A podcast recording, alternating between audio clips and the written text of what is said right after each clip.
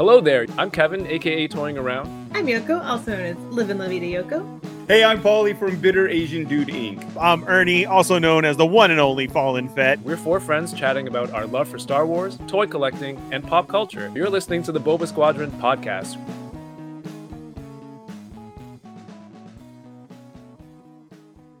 Are we gonna start? Yes, this is it. Do I have time to go to the bathroom? Oh, come on. I told Let's you start. to go, go. before we got into Old the man car. bladder. Let's go. Go, just go. No, no, I was just kidding. I don't have to go. Hey, everybody who's tuning in out there, listening in podcasting worlds on whatever platform, Audible, Spotify, Apple, whatever. We're not on Audible. No, it's, I don't know. I just, just I'm making it up. Audible. It sounds like something that you should be listening to podcasts on. Anyways, welcome to episode six of Boba Squadron. We're here minus Ernie Villa, Villarreal, who is a probationary prospect.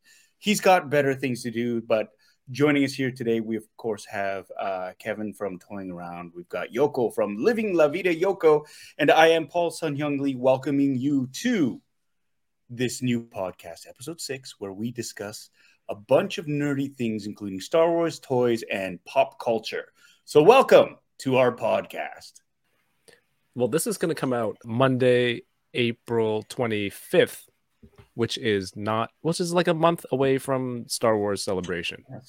And that's going to make it very awkward when you, Yoko, and Ernie Mm-hmm. hang out there uh, when you meet up in person. It's I'm actually going to meet up with Ernie in like just over a week from the 25th. You're doing the May, May the 4th. Yeah. Nice. Yeah. Get me a lightsaber. Okay. Ernie's got to get me a lightsaber. I'll pay you back.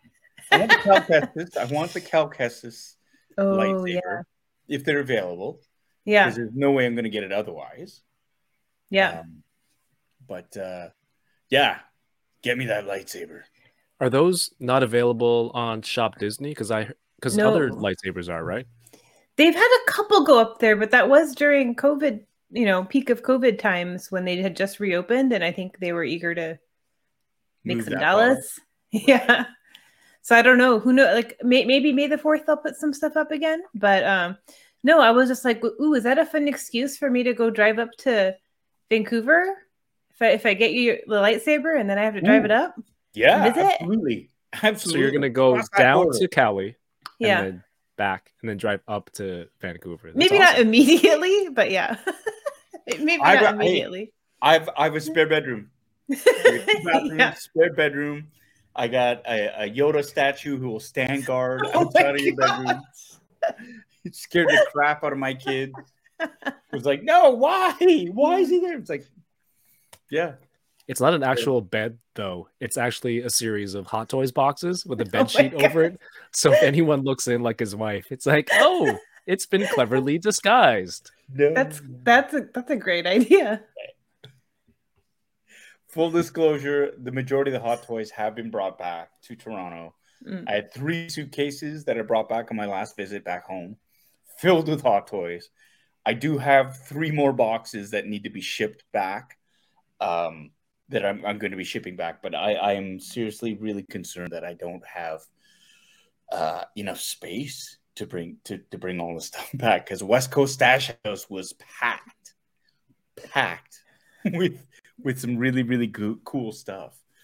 And uh, yeah, no, it's it's uh, one of those things. I actually brought back an extra suitcase that was inside a suitcase. Mm. So I did the whole Russian doll nesting thing. And what I didn't realize was the suitcase that I put inside the suitcase had another suitcase in it. So now I have like four suitcases. Like, oh God, what have I Wow. done? Yeah, so I have, I mean, really enough space, but I, I still, I don't think it's enough. It's like you How gotta long- sneak in one more trip home, huh? Sorry Anna. How long have you been out there, Paul, that you've amassed this collection? That's none of your business, Kevin. No. Uh, I've been out here since really since January.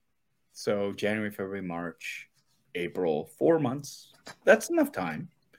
Especially if you're, you know, hey, I have a YouTube channel. I have stuff that I need to, to unbox. That's don't judge me, man. Don't judge I'm me. not. I I do the same thing. I think I think a major and really interesting part of last week's episode was uh, Paul the talk about um, the purge and going through a Mm. lot of the stuff that you're getting into, getting out of. Yeah. um, which Yeah. organically leads into, hey, what kind of new stuff did we get recently? Because Yoko got some cool stuff, and that led into a conversation of uh, Black Series and and certain lines and and kind of Marie Kondoing your collection. Does this bring me joy, or am I just holding on to it? Uh, but first off, Yoko, what did you get this week? I I had some Black Series pre-orders come in that I think I don't know maybe were earlier than expected originally, but I unboxed these and I have reboxed them because I don't have anywhere to display them for now. So I didn't want to lose anything, you know. So I put them back in their boxes. But I got the um the Mandalorian Ahsoka, which looks amazing. She looks great. And Is that a deluxe figure? Is that considered a deluxe? No. Not not at this time. The box looks really wide for whatever reason. Well, you know they say the camera adds ten pounds. This was not meant to comment on Rosario Dawson's look whatsoever. It looked like a deluxe box online. That's all I'm saying. Hold on, let me write down this clickbait title. Oh, Paul Sun-Hyung Lee confirms. Rosario Dawson looked heavy. Stop. Good lord. The box looked bigger. It looked like a deluxe. I mean, it's been happening. You're just digging. You just keep digging. Paul. All right, and you got This is Echo. Echo. I haven't I have not opened him yet. He just came today. Sweet. I was telling Kevin I hit the delivery Yahtzee today. I had deliveries from USPS, UPS, FedEx, Amazon, and like a local courier all today. Nice. And only one toy. Only one toy in all those package packages. I've never played Yahtzee. Can we just go with like you, you hit for the cycle? You know, you Okay. had one of I everything, hit the or delivery. se- Yeah, yeah. a Okay, grand slam. I guess I was missing like a DHL in there, but it was like five different delivery services. I thought. I feel like may- maybe many times I've hit four out of five, but to hit five felt kind of ridiculous. And then finally, Finally, Omega, Omega. without a hat. Does she have a hat? She does not have a hat, however, she does have Yeah. a gas mask. Gas mask. Wow. Yeah. Paul, um, how do you feel about these two, or those uh, Echo and Tech? Well, No, here's the thing. And uh, And- Omega? and Amiga. And, and Echo. Echo Yeah. and Omega. Echo and Amiga. Um, yeah, those are those are the last two Black Series that I'm really kind of like, all right, these are the ones I need. Then I finish my Bad Batch collection, like in, in terms of that, because oh oh, and here's the other story. Because remember, I said I, I'm because I'm purging my Black Series, I got to make room for all the Hot Toys and like the one six scale vehicles. Really, sorry, Anna. Um, and so all the Black Series stuff that's going out. I was looking at and went, oh, okay, yeah. And for whatever reason, I had like two of each of the black uh, of the Bad Batch, which is fine. But I had like four wreckers.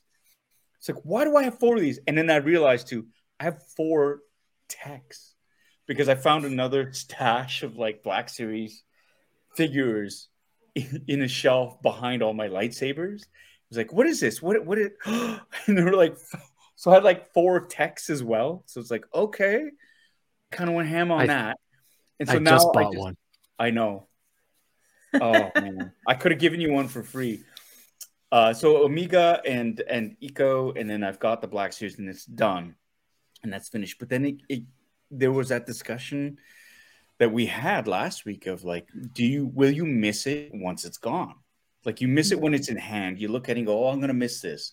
But once it's gone, out of sight, out of mind. And I'm wondering now if it is really prudent then to just sell all my Black Series and just get rid of it because there were more more figures that I wanted to keep than I wanted to sell. To be honest, there were doubles, there were triples, there were quadruples.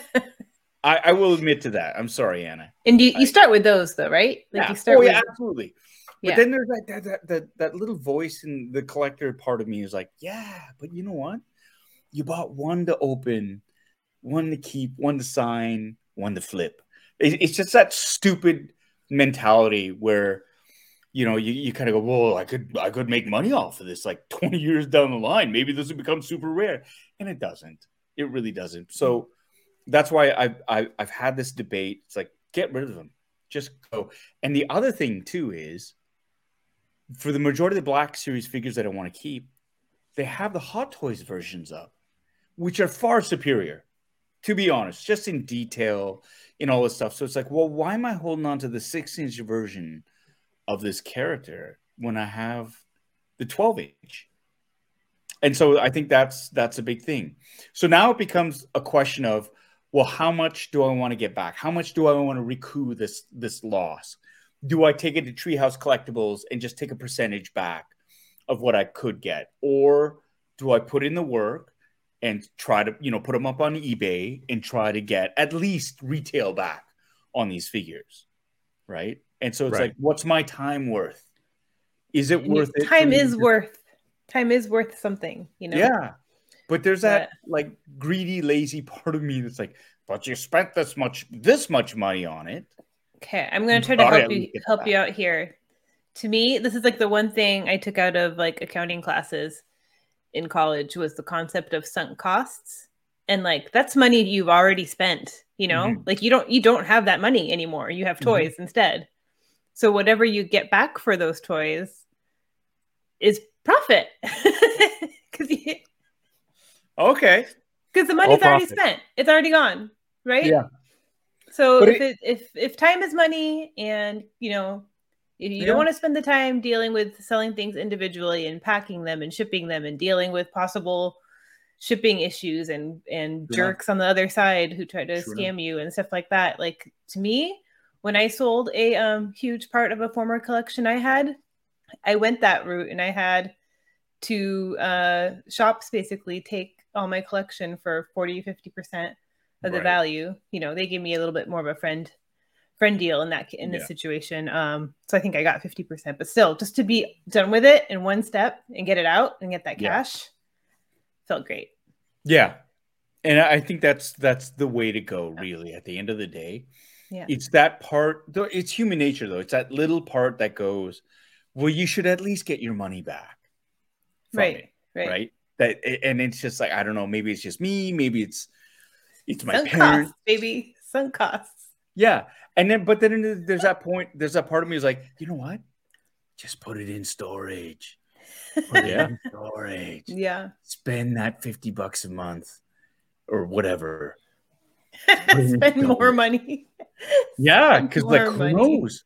Maybe in like 20 years. And then you go, okay, 50 times 12 times 20 is how much money? So how much am I gonna get back? Because really the reality is we look at some of the Kenner, the vintage toys from the 80s, from the 70s, when you know, and and we go, well, it's worth this much now. But the reality is the shit that's being pumped out now, as lovely as it is, Mhm. really is never going to reach that level of return just because it is so mass produced and everybody has it in their mind that if i buy like five of these uh you know wreckers they'll become super rare in 20 years time and they're not they plus not. people plus there's more people keeping them and that's exactly mint, it right? everybody's Yeah. trying to cash in on that so yeah like yeah reality and I think for a lot of new collectors, and I think for a lot of collectors now, like even older collectors, is the realization that you're never going to get that vintage Star Wars return. yeah That tens of thousands of dollars for the Boba Fett that shoots the the, the missile out of his, but you're never going to get that. You're never going to get that two thousand dollar Jawa figure with the the vinyl cape. You're not going to get that. But we hold on to that as collectors for whatever reason because Mhm. well, it's possible, but I think Mhm. you're right. I think the best way to go is here's a shit ton of my stuff. Go to go to a collectible store, like a store, and say, "What can you give me for this?" And if they make Yeah. profit on it, awesome. But then they have to put in the time to sell that Yep. stuff, right? Yep. Yeah, And Yeah. but you're you don't have to. I don't That's have to do that. So yeah. it's like I get you're right. It's profit. I get 50. And the other benefit is I have more room for my like one six scale stuff. And my Yeah. wife won't murder me in my sleep. And I, I do want to back up. Like, I think that strategy works for someone who is already comfortable, li- like living comfortably, right? Like if True you enough. need to sell those True toys because you need to pay your bills or something like that, maybe Yeah. you go the extra effort to make Yeah. every penny you can. Yeah, But- and I will acknowledge it is a champagne problem. I, I I've been very fortunate in in my life. Um, Yeah. Really, TV money helps a lot. Uh, not to say I haven't worked hard for my money and and this or that, but it, there is that whole. I I am in a very fortunate situation where it's not, it's not like I'm selling it because I can't pay rent or I need to pay mortgage or buy food or whatnot. Like I get that, and I'm not. I, I- I never mean to disparage anybody or or just like, oh my god, woe is me. I've got all these toys and not enough room. Like Right. I get that. It is a champagne problem. But as a collector too, it's it is it's a reality as well. And it's not to say that I don't work. Like that's the thing. I've never bought stuff at the expense of other things. So like in lieu of rent, I bought four records. And um, you know, we're not gonna eat tonight, but I have this stuff that maybe, you know, it, it's never been like that. It's always been for me, it's a luxury. And I understand that. Like being able to afford to buy collectible things is a luxury. But I've also worked very hard to be able to afford that. And so th- there's that that other element of it.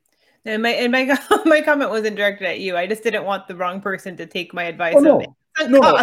yeah, worry. yeah. And I wasn't I wasn't thinking You that as well. Like honestly, yeah. that, that's never how I take it. Yeah. But I will like I think the acknowledgement has to be there that like I'm very fortunate. Like I went home and I was like, how many fucking hot toys do I have? And it was like one, two, three. When you like, start doing that math, right? It's a Yeah, little frightening. and it's It's, a little frightening. oh my god. Mhm. and it's like and there are people who would they're like this is it's a big deal. It's like it's Yeah. a huge deal to invest to go to one six scale. And you go that's that's like a significant amount of money. And it's like yeah it is. And i always say this it's like hot toys they're expensive. And i know i'm super fortunate to be able to to be able to buy it and kind of go yeah it's not going to make a dent in you know my spending ability. It's Right. like this is i'm very fortunate for that. And i try to acknowledge that too. And i don't want to take it for for granted. Um but it is it's one of those things as well too though. Is like but i do work really hard. Like i've worked 16 17 18 hour days. I'm spending months away from my family. I'm doing all these things. And part of it is i need i want to be able to enjoy the fruits of my labor. And part of that is yeah i'll get that hot toy and maybe i'll pre-order it like three times by accident but i don't Don't- yeah, to- no, that Yeah. we we need you to not do that with hot toys. yeah Well, I think uh, in some of our positions and a lot of collectors, space yep wh- where to put your stuff is a hot commodity where you might take uh, selling something for, you know, like you said, 40%. Um, you know, you're still getting cash back, but you're clearing that space. And Yeah. sometimes that might be worth worth it for the extra Yep. however uh percentage or the amount of effort that you put in you know if you're like me and you're going to suffocate in boxes and drown in here um you know it's more pertinent and time sensitive to get stuff out and uh just get that money and you can Mhm. go enjoy some other stuff i know. never when did you when did you want to become an actor then? Well, I never really did. It was so funny. It was just like I fell into it ass backwards. Like, and it's funny because I was talking to Ken Leung today about that, uh, and it was just like through high school and stuff. Like, my parents never let me take take any like uh, uh, drama classes, no acting, none of this, and so it was just not something that was possible. You know, it was Asian parents. You could be four things in life doctor, lawyer, teacher, engineer, or a failure. You choose, right? And so it wasn't a university, and I took it on a lark because it was just like, all right, what is it? Drama program. That sounds like fun. And so I, I I auditioned for it and I got into the program, and then I fell in love with the craft of acting. And for me, it was just like it was just intoxicating because I had no idea that acting was a craft. You know, it's just somebody with a huge dick just drove by. Did you hear that? I totally Yeah, I heard that. Such a big dick. Wow. I wish my penis was that big. Um, So it was just it really was that that whole idea of when you discover a new world and you and it's something that you're really passionate suddenly you're passionate about and like I went I, I invest like when you know I bought into it 100% wanted to learn the craft of acting loved it and uh, was so naive about the situation, like the, the, working conditions around that, because it was something that I thought this is way acting is way more than I thought it was. And I love what I'm learning and I'm passionate about it and I'm excited about it and I want to invest my time in it. I want to do this as a living. And you don't realize the whole fact that when you're at school, everything is hyper idealized. Everybody gets cast in something, you all get a part and this and that. And yeah, you have certain uh, uh, people who are like they're earmarked as the ingenue or the the leading men and stuff is kind of catered to them because they will be the stars of the future. Um but you know you just you love it and then you get onto the real world and you're like i'm not allowed to audition for this because of the color of my skin? Really? Oh okay and then you find out like oh the shit that you're allowed to audition for is like really like oh these aren't really characters. They're caricatures. This is not like a person with an actual backstory. This serves to prop up the narrative for these other characters. And when you're relegated to that time after time after time it becomes a little frustrating. But like i said i was always too stubborn too stupid to quit and i loved acting. So i kept it kept going at it right and so it was just like my big skill set was exposition. I was very good at exposition.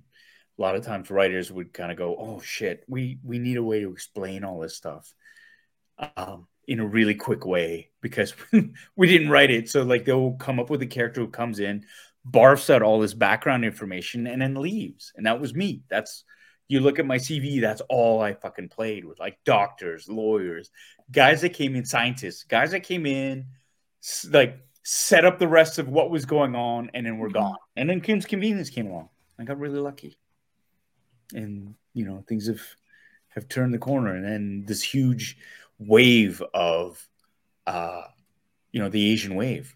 You know, Kim's Convenience was there. There's Fresh Off the Boat, and then Crazy Rich Asians, and then all of a sudden became in vogue. It's like, oh my god, Asians can act, and like the reality was, Asian-led projects could make money and right. that's right. that's really what it was. Is altruistic. American money. Yeah. yeah. That as, as soon as that happened, you're like, oh, it's profitable. Oh, suddenly it was like, oh, let's be diverse. Let's be this, let's be that. And hey, you know what? At the end of the day, I go, it doesn't matter how it happens. It's like, what do you do with that opportunity once it does happen? How do you take something that's trendy and turn it into a movement? And you do excellent work. And that's the mm. thing. And I think now it's become more than just crazy rich Asians. It really is. There's undeniable talent that is out there.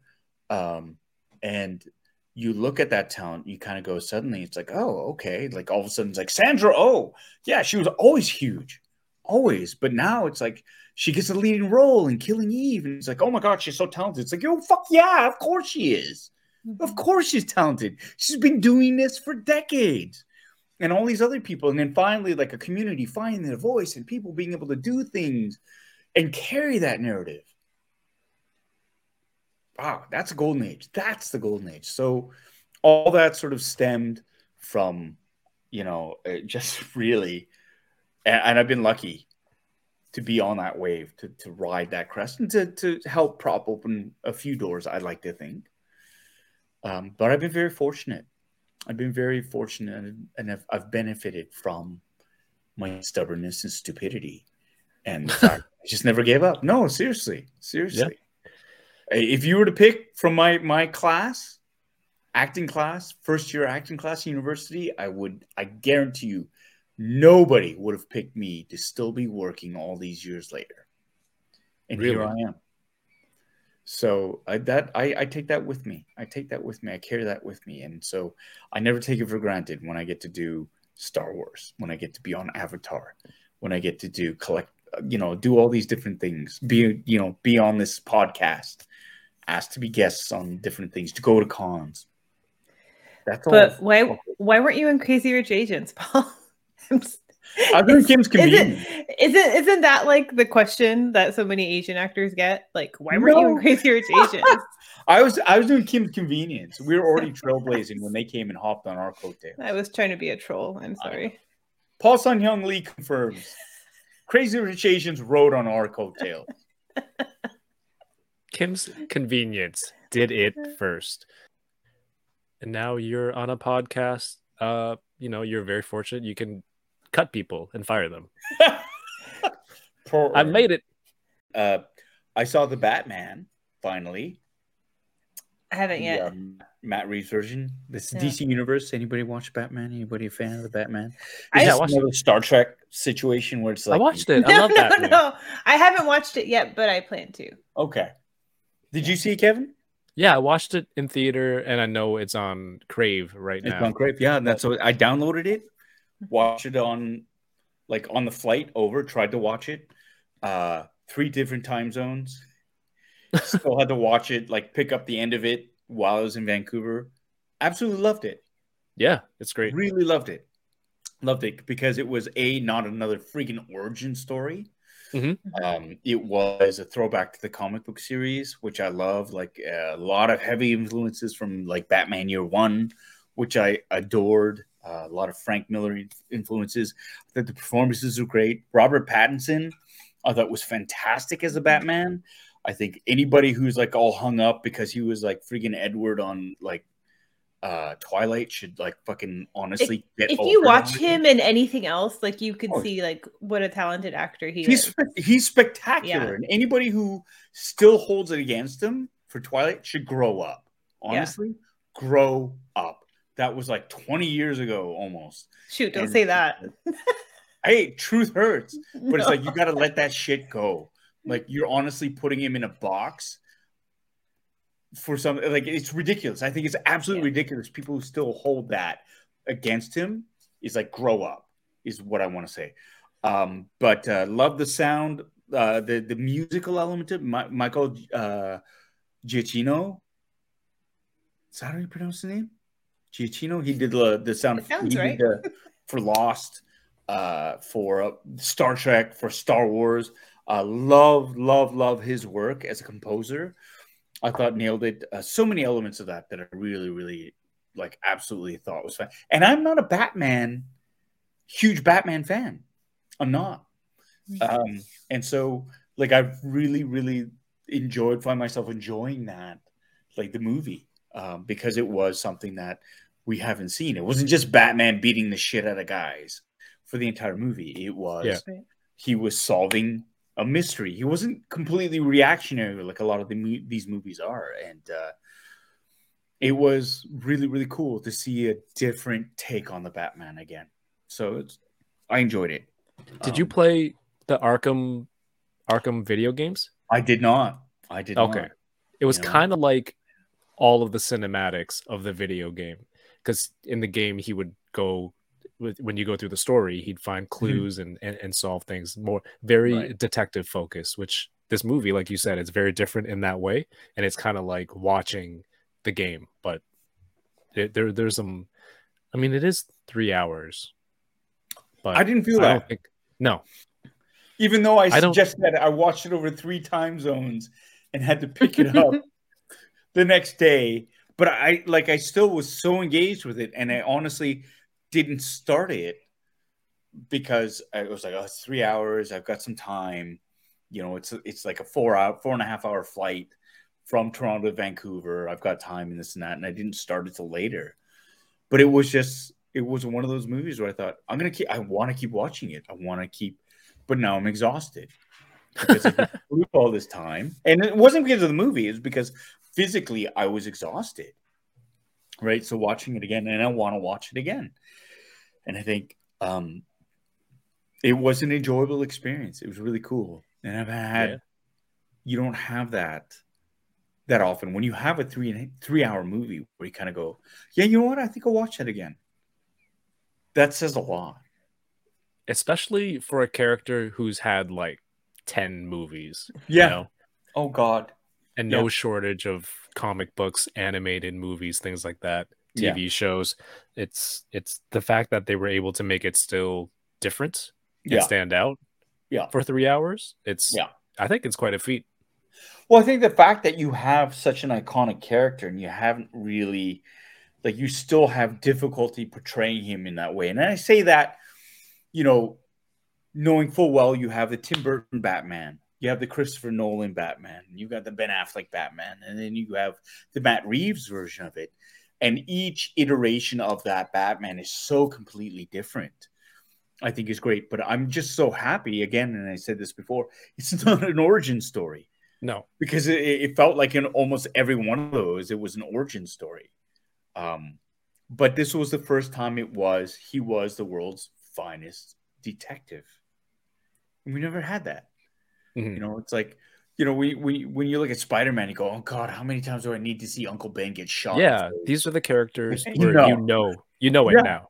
right so it's like let's let's move on and it, but it did have that frank miller quality of batman year one he's established himself he's out there he's doing this like the first scene where the batmobile fires up sorry yoko i'm totally spoiling this music for you I think you've been very vague and Yeah. not specific with Yeah. plot points.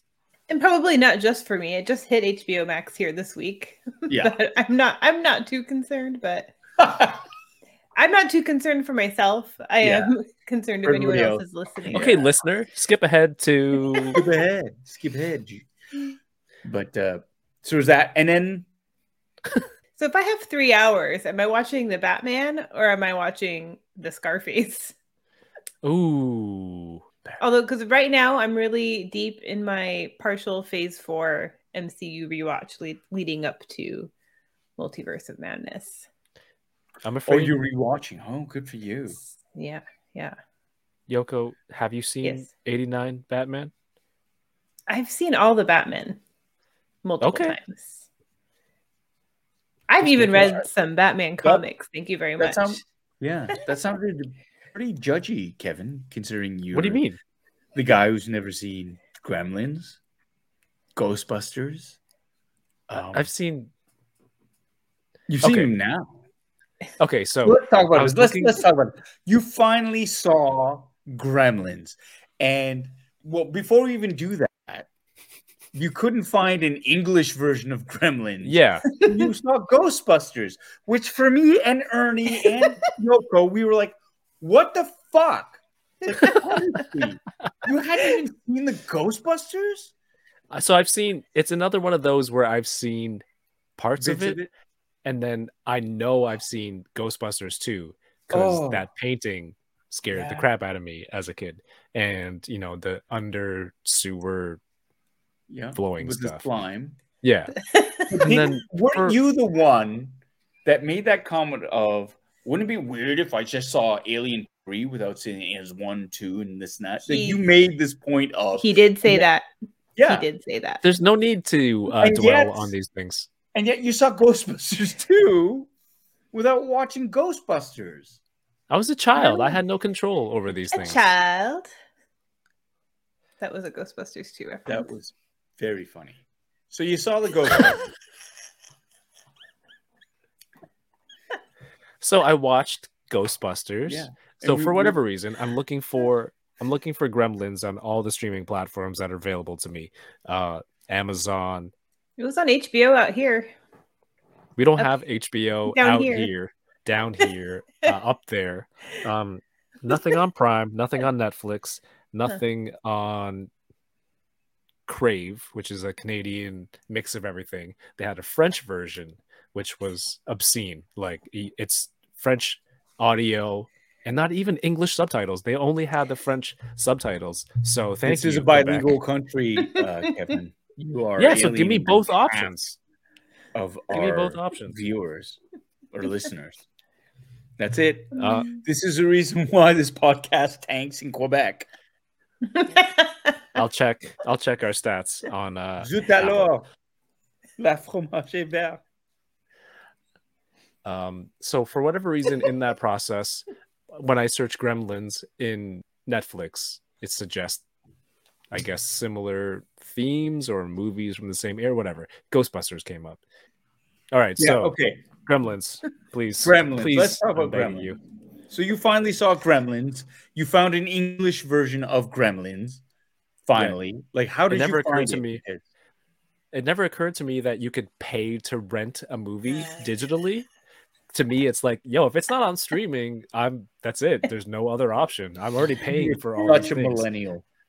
I You're mean, such I've a been to, millennial. I've been to Blockbuster, so I don't know why like it, that whole concept escaped me. So you know, I found it, I watched it um today, and I I realized you know you really love movies with nasty, weird eggs popping out, gross, mucusy creatures, and that Me? like to eat people. Yeah, I mean, look at the streak that you recommended so far: The Thing, Alien, um, Hmm. Gremlin, Gremlins. There, there, were- there were no Gremlins. eggs in the thing, you big wuss. I, no, Kev, were just- aliens, They were just coming out of humans. They were alien, all alien mangled. totally confused me about gremlins too. I keep thinking it's gremlin and gremlins now too. It's, Yeah, that whole Oh naming convention. I know that this is a confusing thing to watch back back to back. Now Paul's Okay, angry. You know what? Okay, Paul. So I actually rewatched. I actually rewatched Gremlins, Okay. and um, the most of the second half I don't didn't seem familiar to me at all. So I'm like, did I not watch the, all of it? Maybe you didn't. But because like I remembered, I I a remembered Kevin. the beginning. I remembered the beginning up until Okay. like when they started, when the when the um the gremlins Mogwai. started. The Yeah. yeah when the bad ones started popping up. I kind of remembered up to that point, and then Yeah. a lot of the you know the the rising action part. Like I don't. Re- I'm like I was like I feel like I've never seen this part before. But then the very and but then the ending I had seen. So I'm like maybe maybe I Hmm. fell asleep, maybe I fell asleep in the middle. I don't know. Maybe you did. I've definitely seen Gremlins too, though. I know that. yes. Well, Gremlins 2 is it's so different Yeah. from the first one, right? The first Yeah. one was very like Gremlins 2 was they really the Gremlins took the spotlight Yeah. in terms of More hijinks. Yeah, and they they they Yeah. really found that, and they found that audiences really loved. You know, in Gremlins, the first movie, it was like that whole movie theater scene, or when they were in Dory's bar, where Yeah. they were all like, ah, they're they're acting like the the basest sort of bits of humanity. They found it hilarious, right? Mhm. It's like, oh my god, these creepy little creatures, and that one's cheating at poker, and he got just he just got shot because he was cheating and there's one that was a flasher, and it, like all these different things. You kind of go, oh, Yeah. okay. And for Gremlins too, they they really did, you know, you know, uh, they expanded on that like exponentially. Mhm. But the first Gremlins, in terms of setting up that protagonist and the antagonist, because you had Gizmo, who was that wise Mogwai, who was very much he knew nothing good was going to come from it, and there was like, you know, there was Stripe, who had the mohawk, and they very definitely set that up as like this is the asshole Right. Mogwai who becomes the Gremlin, and this and that. But it was like the storytelling I thought was uh, a lot of fun. Again, you were talking about Kevin, you Billy's mom going all ham. There is She was like, "You're not gonna mess with me," and I love that. there is a, a backstory there that needs to be explored. She was she's got to be like a secret agent or she's in witness protection because once they hatch, you know, it, it gets they they show her looking up to the attic. There's a lot of noise, and her first instinct is to pick up this giant knife, which I don't know why she had when she was making two making. knives. No, the first was one knife, Oh. which I don't know why she needed for gingerbread cookies when she was decorating them, but sure. And then her instinct is just kill. She murks the first one in the blender and then turns around, stabs. She's the Punisher. She's basically the Punisher. Stabs the other one, microwaves the third one. Who thinks of this? I like So- this theory that she's 80s a mom. former. And and but you're right. I mean, Billy's mom. That's but that's an '80s mom right there. She she knows nothing. She's seen the eggs. She knows how nasty it is. Yeah, she was You cool look at those things. Like, are you honestly going to go? Oh, let's be friends. No, these things are nasty. Like, ah, and you see that like that that creepy scaly thing inside. Yeah, you turn that blender on. That one grandma like scratched her and was like throwing knives and shit at her. Plates. Yeah, you stab that mofo, right? You're the one in the microwave. Yeah, you blow that asshole up. That's what you do. You're in my house, and that's But- what I love. She was like, "You're in my house. This this is you. She's not gonna take any guff." But I love the contrast. The contrast to that was back at the bar. It's is it Kate? yes. She's not really that scared of what's going on. In fact, she's she's acting like it's a really busy normal bar night. She's she's busting her ass to get them more drinks, Serving top them- up their drinks and get them more stuff. Yeah. And I'm like, this is this not off-putting to her? She's just Well, this is really busy tonight. I think absolutely it's off-putting, but like there's so many of them there. What's she gonna do? She's like trying to She's in keep him total- happy, right? Yeah, she's in like total defensive mode. It's like I'll keep you. I will keep like this. This keeps you from killing me. Absolutely, get yeah. him drunk. But when she figures out a way to like freak them out with the with the uh, Polaroid camera, she uses it to her advantage, right? yeah. So really, it, it's about her adapting and surviving in the you know in that Mhm. environment. So I don't know what your beef is, Kevin. Yeah, I so you thought- didn't you didn't really like it? You didn't really like Gremlins? it was entertaining, but I couldn't figure out what it was supposed to be, like what type of movie. But then I didn't want to, I didn't want to watch it and be like, oh, it has to be this genre. So I'm watching like, what is the target here? Are we meant to laugh or be scared or both? It was just, uh, but it was it was entertaining. But I also questioned Paul and his fetish for weird slimy eggs. What what how, what how do you categorize that movie? What do you call it? It's a horror comedy. Is it a horror comedy? Huh. Yeah. But it's also a Christmas movie. Yeah, sure, it can be all that. Yeah. Okay. So yeah, I didn't want to put it in It's a horror box. comedy set during Christmas. Yeah. And Kevin, I'm sorry, you're so dead inside that you can't figure out should I be called, should I be scared or should I be laughing? I'm sorry that you were so dead inside you can't. No, figure that's the that thing. out. There's too many emotions going on Too that I emotions. didn't know. All the feels from an '80s movie. I need that monochromatic, the Batman. He is detective, Yeah. What am I watching? Joyless. It didn't it didn't make you want a little gizmo of your own? No, uh, and I think that that's what I'm gonna rate movies on from now on is do I want toys? Because a lot of this stuff, you know, coming from this era, um, there's a lot of nostalgia and, and a lot of fan bases over the years, right? So there's definitely gonna be merchandise and toys, and us being collectors and the point of this podcast mostly, I, I'd be like, do I want toys of this? You know, after Mhm. watching Alien, Aliens, I bought some Super Seven reaction stuff. So that's going to be one of my. Is it toy worthy? I think so. Is it shelf NECA- worthy? NECA's come out with some really great sculpts. I actually have a couple of them for, Mhm. for the Gremlins, the, Grem- the Gremlins uh, out there. Get you've it got right, Paul. Mogwai, You've got this, you know, the the the Gizmo, not Gizmo, uh, uh, Stripe. That version of the transformed uh, Gremlin. There's a flasher. There is Yeah. a flasher. Yeah. Yeah. which is great. So, like, I have them, but maybe it is one of those nostalgia. Is it in that wheelhouse? I mean, there's certain movies that people grew up watching and they went, "Oh my god, this is so brilliant!" Like Grease. I saw Grease. Everyone's like oh, going, "Oh," or or even Dirty Dancing, and it's like, yeah, I never really watched it during that era where it was big. Patrick Swayze was big. You watch it now and you're like, I don't get it. Nobody puts baby in a corner. Cool. What don't know. emotion? But if you grow up with it, it, it becomes one of those core memory things. You go, oh my God, Yeah, absolutely. nobody puts baby in a corner. you know, and it's just like maybe for Gremlins, that's what it hmm. is. I myself had a huge crush on Phoebe Cates. I thought, oh my God, like I loved her. Like I had a huge crush on her. And so it's like you see that and it's like, yeah. From Gremlins or from Fast Times? From Gremlins. I Really? saw Okay. Fast Times because I didn't figure I, I didn't even realize she was in Fast Times till afterwards. And then it was just like, oh my god, I got to see her boobs. Like, like it's like that weird thing, right? But it felt wrong. But Wait, like, what? Is for- this a science folder thing? it's a science folder thing? Oh, okay. Have you seen the music video for Stacy's mom, Kev?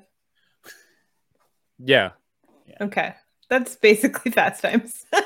Oh, okay. Adding to the science folder. Um, For Gremlins, what I loved about it too was it the fact that it was that sort of mash up of horror comedy, much like Ghostbusters, which you saw. Now, were you confused as well whether you should laugh at Ghostbusters and be scared at Ghostbusters? Or because I, that was pretty much in the same vein, I think. I think that uh that meter was very much in the comedy zone.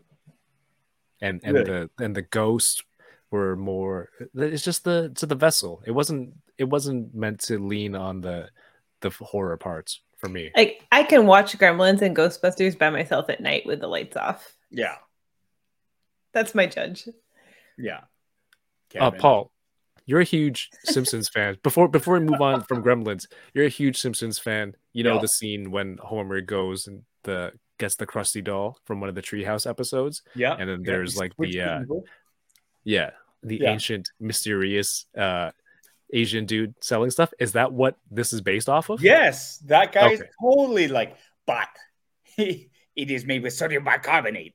That's bad, right? Like that whole thing where he's, he's talking about.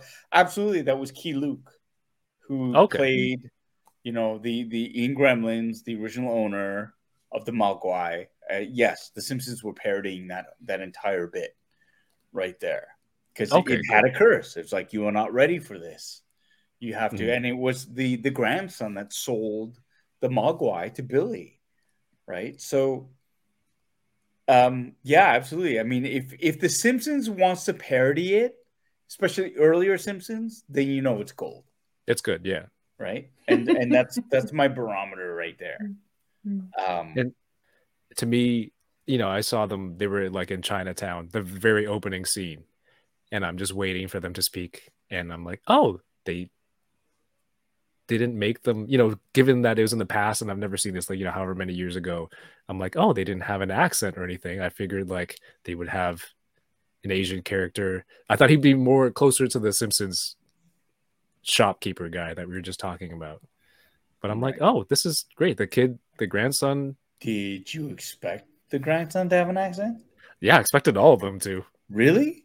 Yeah, it's like an old movie. Just I didn't based, know. Based I just expected it. Yeah an 80 um, an old this kills me it's a movie from the 80s it's an old movie an and old yeah movie. you know what it is it is remember that but really old movie Aliens? but you know kevin this isn't like the 1940s where it's like a charlie chan freaking where they have some white dude in yellow face going oh very good for you like no i mean good of I'm course glad. this kid I'm wasn't going to have an accent he grew up in america they I feel like at the so then I so I watched the opening of Gremlins 2 just to remember how that one started. Again, just to why is that so funny to you? Because you're always talking about Gremlins too. whenever no, talking... so this is this is relevant because then they kind of make fun of those tropes. So because I yeah. forget he says the you know old man says something and he's like, "Oh, where'd you get that from? Confucius or Bruce Lee?"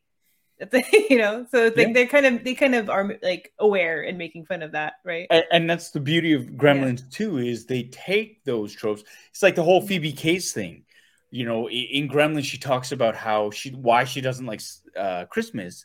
Oh right and she's got that story about her dad going down and breaking his neck and they they think the cat died and they pull his her dad out of the fucking chimney. And in gremlins 2 they totally flip it and make fun of it. She goes, "Oh, I didn't," you know, and she has this other like really sort of overly earnest monologue, and they're like, "Yeah, yeah, okay," and they make fun of that, and that that's the thing that I loved about Gremlins too is that it's so self aware, mm-hmm. like they know, okay, we're not going to give you more of the same. We're actually going to take what was really sort of like moving or like sort of uh, um, groundbreaking not even groundbreaking. It's like against the the the, the norm of the first movie, and we're gonna flip it and kind of go, yeah, we totally understand how schlocky this was. Now we're gonna play this up. So it's more of a parody. The second movie, uh, and I that's what I loved about it, is the fact that they were so self aware in the second movie, and they knew mm-hmm. they were they. It wasn't more of the same old same old, which I appreciated as a fan because it's like you know how many how many iterations of a movie do you need to see where the formula is exactly the same the characters are exactly the same mm-hmm. it, it, you know it, i love that that self-awareness and i think that's what keeps stuff fresh and um yeah gremlins too i mean that's that's the thing they only made two of those movies but there's a prequel coming Is there really? Yeah, I just go- I was like, wait, wait I, I just googled it because I thought I remembered reading that. Is The Rock starring in it? It's Oh, God. no, it's animated. Okay. Um, it's gonna be on HBO Max in the US. It's set in it's set in 1920s Shanghai. 1920s. Secret Secrets of the Mogwai will tell the story of how 10 year old Sam Wing met Oh. Gizmo. I was gonna Huh. in my head. I was thinking Legend of the the Mogwai. So close, so close. Secrets of Uh, the Mogwai. Yeah. His it'll air on Cartoon Network. Nice. I'll watch Um, that. That's cool. I'll watch that too. I want to see some 1920s Shanghai. Uh Ming Na Wen's in it. Her voice. Her, Her voice, voice. is in it. Her voice is in it. Also, Howie Mandel was a, Uh, was he Gizmo? in Was he? Gremlins? Yeah, he's in the credits as a gremlin. You're you're googling Yoko. I'll just edit this part out anyway. Yeah, he was Gizmo. Bye, Billy. Do I know any James Hong is in it too? Yeah, James Hong. He played the Um, uh He's the old guy, right? No, Key Luke was the, the old guy. no, no, I mean I mean uh like that's what he plays these days is the old guy. Right. He's Grandpa Grandpa Wing in this in the in the spin-off in the He's prequel. in he's in like a hundred movies, like Yeah, hundreds of yeah, yeah. movies, right? He's like the He's in um Big Trouble, the other one that he's in a bunch of other movies Big that China. that uh kept He's he's he's Lo Pan in Big Trouble in Little China. Shut up, Mr. Burton. You will not put on this earth to get it. He's great. that's that's pretty good. Is he just Asian Sam Jackson? Like he's just been in the industry yeah, forever no, man. He's like freaking hundreds of movies. Asian Hollywood royalty. Oh my Yeah. gosh, I love that. I love that comparison though. 93 years old. Yeah. I just know him from Wayne's World. That's him, right? As uh Tia Carrere's dad. Yeah, and what, wasn't part of him like dubbed? Like, didn't they do Yeah. subtitles at Yeah, one yeah, point? yeah. Paul, you mentioned uh, your incredible crush on Phoebe Cates Yes. while you were uh, in this movie, and then I told you um, watching Ghostbusters yeah. right after Alien. Sigourney I'm like, Weaver. man, I think I have a small crush on Sigourney Weaver. Just Yeah. 30 years too late. No, I mean Sigourney Weaver, good lord. She's I mean, she's still absolutely gobsmackingly gorgeous. Um and talented and like a super actor. And it, it's just it's incredible. Like you see her, and she was iconic in all these movies, like Alien, Ghostbusters, like you said, right? And um yeah, no, I don't blame you. Yeah, why not? I just- it's like only with Grace Kelly. It's like you look at it and go, oh my god, the the body work and the the, the level of talent, and you, you when you see them, that's the other thing. You see them captured in time Right. in these films, and you're like, yeah, how could you not fall in love with her or have a crush on her? So, yeah, I felt kind of bad. Plus, she's such a badass. yeah, I forget. strong Absolutely. yeah strong really intelligent I mean, there's so many fantastic qualities so Mhm. i'm sorry I, I mean that was a given for sigourney weaver when i think of her it's always uh she's always been like such a strong uh like heroic heroine type thing. Um just like somebody who's never been a damsel in distress. Uh and and that's that's what i what I love about her is just just the strength of character. And and she's abs like super sexy and just like uh super smart. And there's all these great qualities where it's like yeah damn like I'd be looking for Sigourney Weaver to protect me. I don't need to rush in to help her. It's just like I need help. Sigourney where are you? Like fuck right so sweep Yeah. me off my feet type of thing Save us, Sigourney. yeah absolutely Rick Moranis was awesome too in Ghostbusters. His his character hmm was hilarious. originally, you know who it was supposed to be?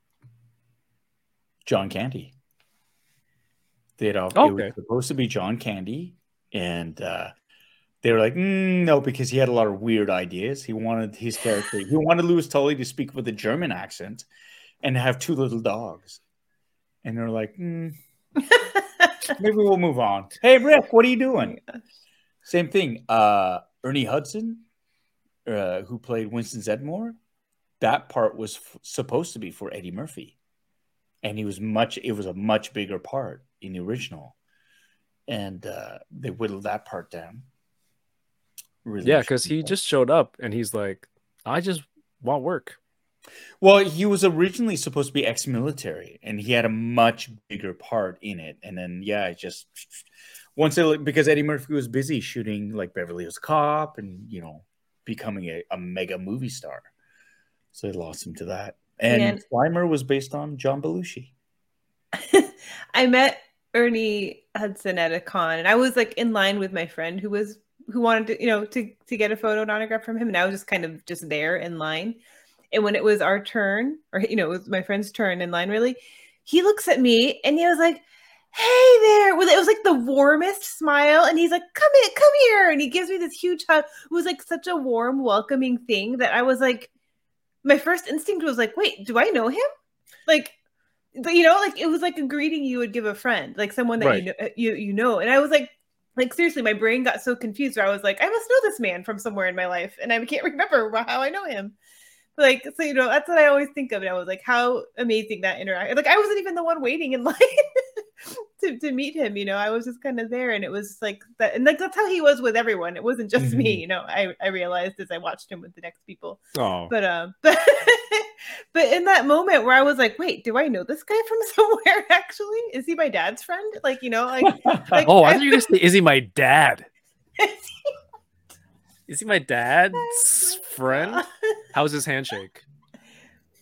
I don't even know if i shook his hand i got a nice i got a great hug though. A 10 out oh. of 10 hug. Oh, nice. yeah. Yeah. Confirmed. Yoko Yeah. McCann confirms. Ernie Hudson 10 out of 10 hugs. yeah. Yeah. Is he my dad's friend? I did feel bad though watching this and watching Ghostbusters and then Ghostbuster because Ghostbusters 2 is with the S. Um, but as I'm watching it and realizing more and God. more that I that I haven't seen it in its entirety, I'm like, ah, do I do I even tell them? And you know, I made the mistake of letting you all know. And of course, Yoko decides to broadcast it to her Twitch stream. Like oh I yeah don't i, even know did the context. did. i don't Yeah. remember it came up somehow it came up somehow i can't remember I mean, And I was like, y- guys, I just found out Kevin's never seen Ghostbusters. that doesn't sound like it just came up organically. yeah, maybe it didn't. I don't remember, honestly. absolutely not. But you know, it's one of those things. I I know the major plot points and and imagery, the characters. It's just, I'm sorry, I just I had some toys. I have Does to admit, man, pretty disappointed. I was pretty disappointed. Like, really? I'm You a work in progress. You do stuff where it's like pop culture related, and you haven't seen Ghostbusters? like you just slid it into conversation so casually too. By the But I never talk about that stuff. You know, there's new product reveals. I'm I'm not out there talking out of my ass like I "Yeah, feel like this we have talked about Ghostbusters, I whether live or or not live. Ghostbusters has come up She every speaks the now and then. She Every speaks now the truth. there are plot points where I do I do know. So it's just I haven't seen it Did you see from Afterlife? A to Z. No, Because that would be weird. Watch Afterlife. But well, you should watch it now. Yeah. Watch Afterlife. I will. I intend to. Uh, I'm I- curious to see how that would stand up because I know for Afterlife, for me, the nostalgia factor was huge in it. The vibe of the movie because I love the original Ghostbusters and Ghostbusters 2. Uh, And I, I liked the, the 2016 reboot. I did. I really did. I didn't have a problem with that version of it. And I don't like all the misogyny and all the, the, the, uh, you know, the fan butthurt fanboys going, yeah, it wasn't the Ghostbusters. It's like, fuck, come on. I still enjoyed it. I really enjoyed it. And so it would be interesting to see what your take on Afterlife would be, Okay. having just recently seen Ghostbusters. Um, and if it really was just for me like a nostalgia trip, Right. down going, oh my god, maybe it was just because I thought for me it hit all those notes. I cried during that movie. I cried during the the I did a I did a reaction uh, video of the trailer. I cried during that. And it was just like so I'm curious to see what somebody who's just recently watched it for the first time mm-hmm. and has a, you know, w- what your reaction to it would be. So I think that that'd be a really cool thing to just sort of to discuss how much nostalgia really re- sort of lends itself into these movies. Because yeah. Gremlins, for me, that's a nostalgia thing. You were like, meh, which is valid. I think no, honestly, it's valid because it, I get it. Same mm-hmm. thing for me for like you know, uh, Dirty Dancing or freaking Grease for all these movies where it was like, oh, it's like I watched them later. I'm like, nah. And do you need to be part of that like generational wave when it first came out to really be affected? Is it just a nostalgia kick or are these really good movies? And I think that's I an interesting question. Was Gremlins a good movie? Did you think it was a good movie at the end? Damn, that's a good. It's such you know? a simple question, but it's tough. Yeah. There were parts of it that were entertaining, but I don't know if I would. It's, it's such a hard question in general, though. Like you know, like everyone's gonna. What does what does this. good mean? What? Yeah, no, and, and did you? In, yeah, yeah. Like, was in your opinion, was it a good movie? Did you enjoy it more than you didn't? Were there parts of it where you were like, "Oh my god, this is like," were you were affected or not? I mean, and, and that's the thing, and it's going to be deeply personal for a lot of people. I mean, the thing I was like, "Oh my god, how could you not?" And you were like affected by that movie yeah. And I love that. You're like, this is fucked up. Mm-hmm. Like, blah, blah, blah, all the text and stuff coming out, right? Right. I love that. I love seeing the visceral reaction you had to this movie. Like, I love that. I think it was great. And that's what I was thinking. And so for Alien, it was like, it didn't register with you the same way. And I love that. Like, and that's part of it. It's just like watching people's reaction to it. It's not like, oh my God, you didn't love it? Fuck you. Come on. That's what the How? internet. That's what the internet is for. I know exactly, right? And that's the thing. But the joy for me is sharing these and saying you need to watch these. Tell me what you think. And if it doesn't hit you on a certain level, that's fine. Mm-hmm. Like it, it, it's it shouldn't be like, well, fucking Kevin's an idiot because he didn't like. It's none of that. It should never be that. Well, not for this Even reason. you are. No, no he's sorry. only an idiot for not watching. There it. it is. No. Yeah. But I mean, that, and that's that's why it's like for me, that's the interesting thing about fandom. It's it's never the it's never so cut and dry. It shouldn't be. It really is about what connections you make for it. It's about sharing these experiences, hoping that the other person who's watching it has that same reaction to it. But it's not going to happen all the time. If it does happen, that's awesome. If it doesn't, that's not it, it's never going to affect my own experience with that film, my relationship with these these things. It shouldn't never be. But what it for fandom for me is like, hey, I love this movie when I was a kid. I still love it. You haven't seen it? Check it out. Check it out.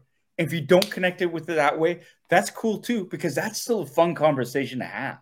Mm-hmm. It really mm-hmm. is. That's what fandom, the most positive parts of fandom should be sharing these things and discussing whether you liked it, whether you didn't, and having fun with it. That's it. Uh, but we've become so binary sometimes, I think, nowadays with the internet. Like you said, Yoko, it's like that's what the internet's for. Call you an idiot if you didn't like it. It's like, and I think that's part of the problem. It's just right. like, holy shit. Like, you're allowed to not like gremlins. You are, right? You're allowed to not feel that connection with certain things. And it's, that's a personal experience. We should never feel beholden to like something because everybody else likes it. Like honestly, if you have good criticisms, if you have certain things that point salient points that you can break up, bring up to say didn't connect. Awesome. Let's talk about that. That's fun to talk about. That really is much more fun than you liked it. You liked it too. It's like, and then you go off. It's like, come on, right? like, the um the point you mentioned about afterlife I kind of yeah. felt the same way coming out of Spider-Man No Way Home. Oh, was it a good movie or was I just Mm, very mhm. emotional coming out of there, seeing characters that you know I've I've known for so long. Yeah. Um, and I was with my friend Jason, and he was with his son, and I I wondered the same thing. If his son didn't grow up on those those Spider Men like I did, Mhm. was this movie good, or was it was he just like, oh, who are these? Oh, these are just other Spider Men. You Yeah. know, it's not it's not uh, a Spider Man that we've seen saving MJ and watching watching uh, Gwen Stacy die and go through that. Was it still good for this person? And I can I have to imagine if you know the, watching Andrew Garfield act in No Way Home, it's like, Mm. please tell me it's still good and it stands on its own on its own uh, accord. That Mhm. It's not just nostalgia. So But I, you know what, and and part of that journey of nostalgia is as well understanding the context in which these characters play, right? Mm-hmm. So, like with like you're saying, Kevin, with Spider-Man, if they haven't watched the Andrew Garfield, if they haven't watched the Tobey Maguire, chances are they won't get a lot of the references or the understand the emotionality of spoiler alert Andrew Garfield saving MJ and that moment like I almost burst into tears I get he's like, you just you just talking about it gives me goosebumps. Yeah, I did right? Both about times. that yeah, Yeah, and yeah. him saying like and she, her looking at him going are you okay and like seeing him like I'm getting emotional thinking about that right now and it's just like because you know the context behind that yeah. if you're a kid who's never seen that, you're like, what? What's up with him? Like that's a moment that just goes sort of goes by.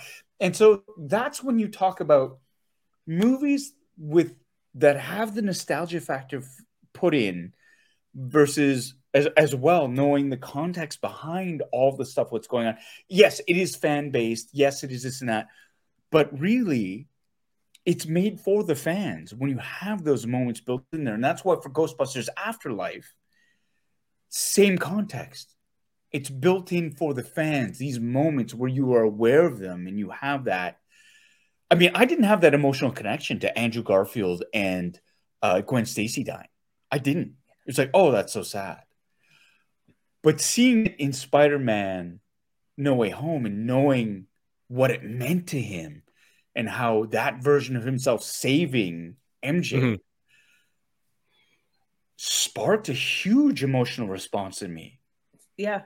You know? Totally. and, Yeah. and that's because there was something intrinsically human about that moment and andrew garfield played that moment so beautifully. My God, Like, and, and it was just good. like oh it just hit all those things. And it's like is that nostalgia? Because i honestly when i saw the andrew garfield movies i enjoyed them. And i knew gwen stacy was gonna die and because i knew some of the comic books and stuff like that it didn't affect mm-hmm. me as much but seeing that moment i still get verklempt about it so what is that what about that affects us so much yeah. as moviegoers. I think that's a great conversation to have. I think for the viewer who hasn't seen those uh the previous versions of it, all they Yeah. know from that specific movie was that he's from another timeline and he lost somebody in that timeline. So, you know, it's interesting given that information and you see him save MJ and his his facial reaction. Does Mhm. that viewer get the same reaction? Maybe not. But it's still a credit to the filmmakers who like who are like, hey, if this is just for the fans who know this, Mhm. but they're still able to extract that reaction from us, that's still Yeah. I think that's still doing the job. And for me, it's it's Andrew Garfield's performance in that moment. Hundred there. percent. Yeah. He sells that, and you know how much it means to him, and how much has affected him. And that's that's a, and again, you go back to basic storytelling. It's the performances too that sell everything. You can take a little moment that can be glossed over and you can turn it into something that is that you know monumentally you look at andrew garfield go something very important very moving happened for him and you might not know that movie but then it'll make you want to see that movie to go Mhm. Mhm. what happened to make you feel like that, right? So that's great. I, I think that's that's amazing. That's magic. Yeah. That's movie magic. I went to go back and rewatch Amazing Spider-Man after No Way Home. Yeah. Noticing, like you said, the first time watching it was like, eh, okay. But then rewatching after that scene, Andrew Garfield plays an amazing Peter Parker. He just the the bad luck of having the not so great villains for a Mhm. superhero blockbuster, whereas Tobey had all the Spider-Man A-listers. But what's gonna sell, right? An action movie. No one's gonna go see Spider-Man for the acting, Hmm. right? You want to see Spider-Man face off against the supervillain. It's like Mhm. Chris Rock says, no one goes to Hooters for the wings. Like it just if that's not what the focus is. So um so that's the unfortunate thing. Like to be fair, the wings are very good.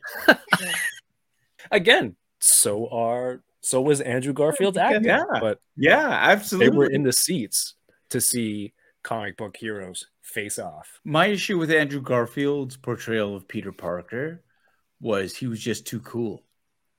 Peter Parker was never Mhm. that cool. And I, that was the only thing. And I loved Andrew Garfield's performance in it.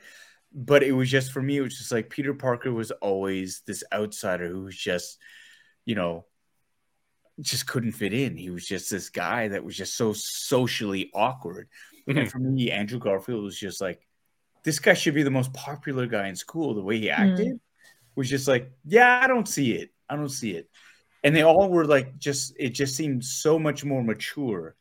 Whereas, and I think that's why Tom Holland is one of my favorites, is because he hits that perfect balance of awkward teenage, sort of like bad choices, things that are just piling up. And, and, and this is what I like about it because he seems more like a teenager than Tobey Tobey Maguire or Andrew Garfield ever were. And that's why I kind of like I loved Tom Holland's version of it and like the fact that he had friends and had like Ned Leeds played brilliantly um Mhm. by uh is it Jason? Jacob.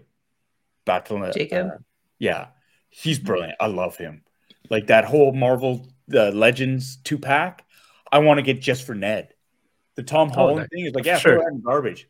Ned Lee looks. Whoa, whoa, whoa, whoa, whoa. Let's not get nuts. Don't throw him in the Tom Holland garbage. Doesn't look like he. It's not a good sculpt for Tom Holland. For Ned, he looks spot fucking on. No, I'm just saying I'll buy it off you. You don't have to win it. Whether you like it, the sculpt. Um I don't even collect Marvel Legends. I'll get it just for Ned. If they had a hot toy of just Ned, I would buy that. I'd buy five of those. Sorry, Anna. Five of them. By Mm. accident, I would buy five. Kevin, your Okay. assignment. Yes. It's always Kevin's assignment. Yeah, Yoko. Yeah. It's me on the whole group project. Yoko's already seen it. Yoko's ahead of the curve. You are the one in the remedial class that needs to catch up. But here is your assignment. Your homework assignment is to watch Ghostbusters Afterlife, not on your phone in the bathroom, on a big screen. But I want you to watch it after having seen Ghostbusters. Maybe you should brush up on GB2, Ghostbusters 2 as well. Um, just to sort of fill in those those blanks because but I want you to watch Afterlife and let me know is it a good movie in your opinion or uh ju- or is it just nostalgia is it just riding on nostalgia for me because I loved it I thought it hit every note perfectly for me for this franchise that I'm heavily invested in I built a proton pack I cosplay as a ghostbuster I love the movie I want you to watch Afterlife You have two HasLabs ordered. I have two HasLabs. Yeah, I got two proton packs coming in via HasLab. I did that on purpose, Anna. Um, and uh, yeah, I want you to. I, I want to know your opinion. Is it just riding on nostalgia? Was it a good movie, or did did it affect you much in the same way? Spider-Man: No Way Home hit us in the feels. So I was- let me know. I was gonna suggest Gremlins Three, Son of Gremlin. It's got to be in Spanish. The. Her, her, her mío de, de gremlin, no? Oh, I'm gonna get some messages for that one, Paul. Well, you can cut it then. Damn it. Hit the magic button. Hit the magic button. I'm gonna get all the messages for what? You just watched Ghostbusters? Yeah. Maybe it's not real, people. It's entertainment. You know, it's And it'll be a double whammy because we I want to hear your thoughts on Ghostbusters. And then let's talk about Ghostbusters after that. Let's let's just watch all the Ghostbusters. Let's Okay. talk about all of them. All right. I'm busy. I have a lot of stuff to do next week. Not Oh yeah, he's doing getting Ghostbusters. nuptialed. That's not a word. Such a crutch. Such a crutch. Nuptialized. Um, okay, so we we've done every movie, every genre tonight. Stuff that we didn't even plan on. Spider Man, Batman. Yeah. But I think it's time to uh to call it and save some save some conversation for next week. If the prospects back, Yerny, uh, Yerny, that's Yoko and Ernie.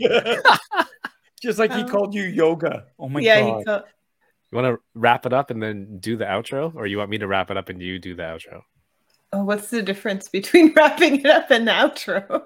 Oh, okay. Um, so the homework for next week will be Ghostbusters Afterlife and Yoko. Bring it home. Thank you, everybody, watching, listening, whatever platform you're on. Hit that thumbs up, as our friend Ernie would say. Give us that like, give us that follow. Thank you so much. This is not even funny anymore. This is not even funny. I'm doing a good job, guys. We're all doing we're all doing a great job. We're we're doing great. Everything's fine. Everything's fine.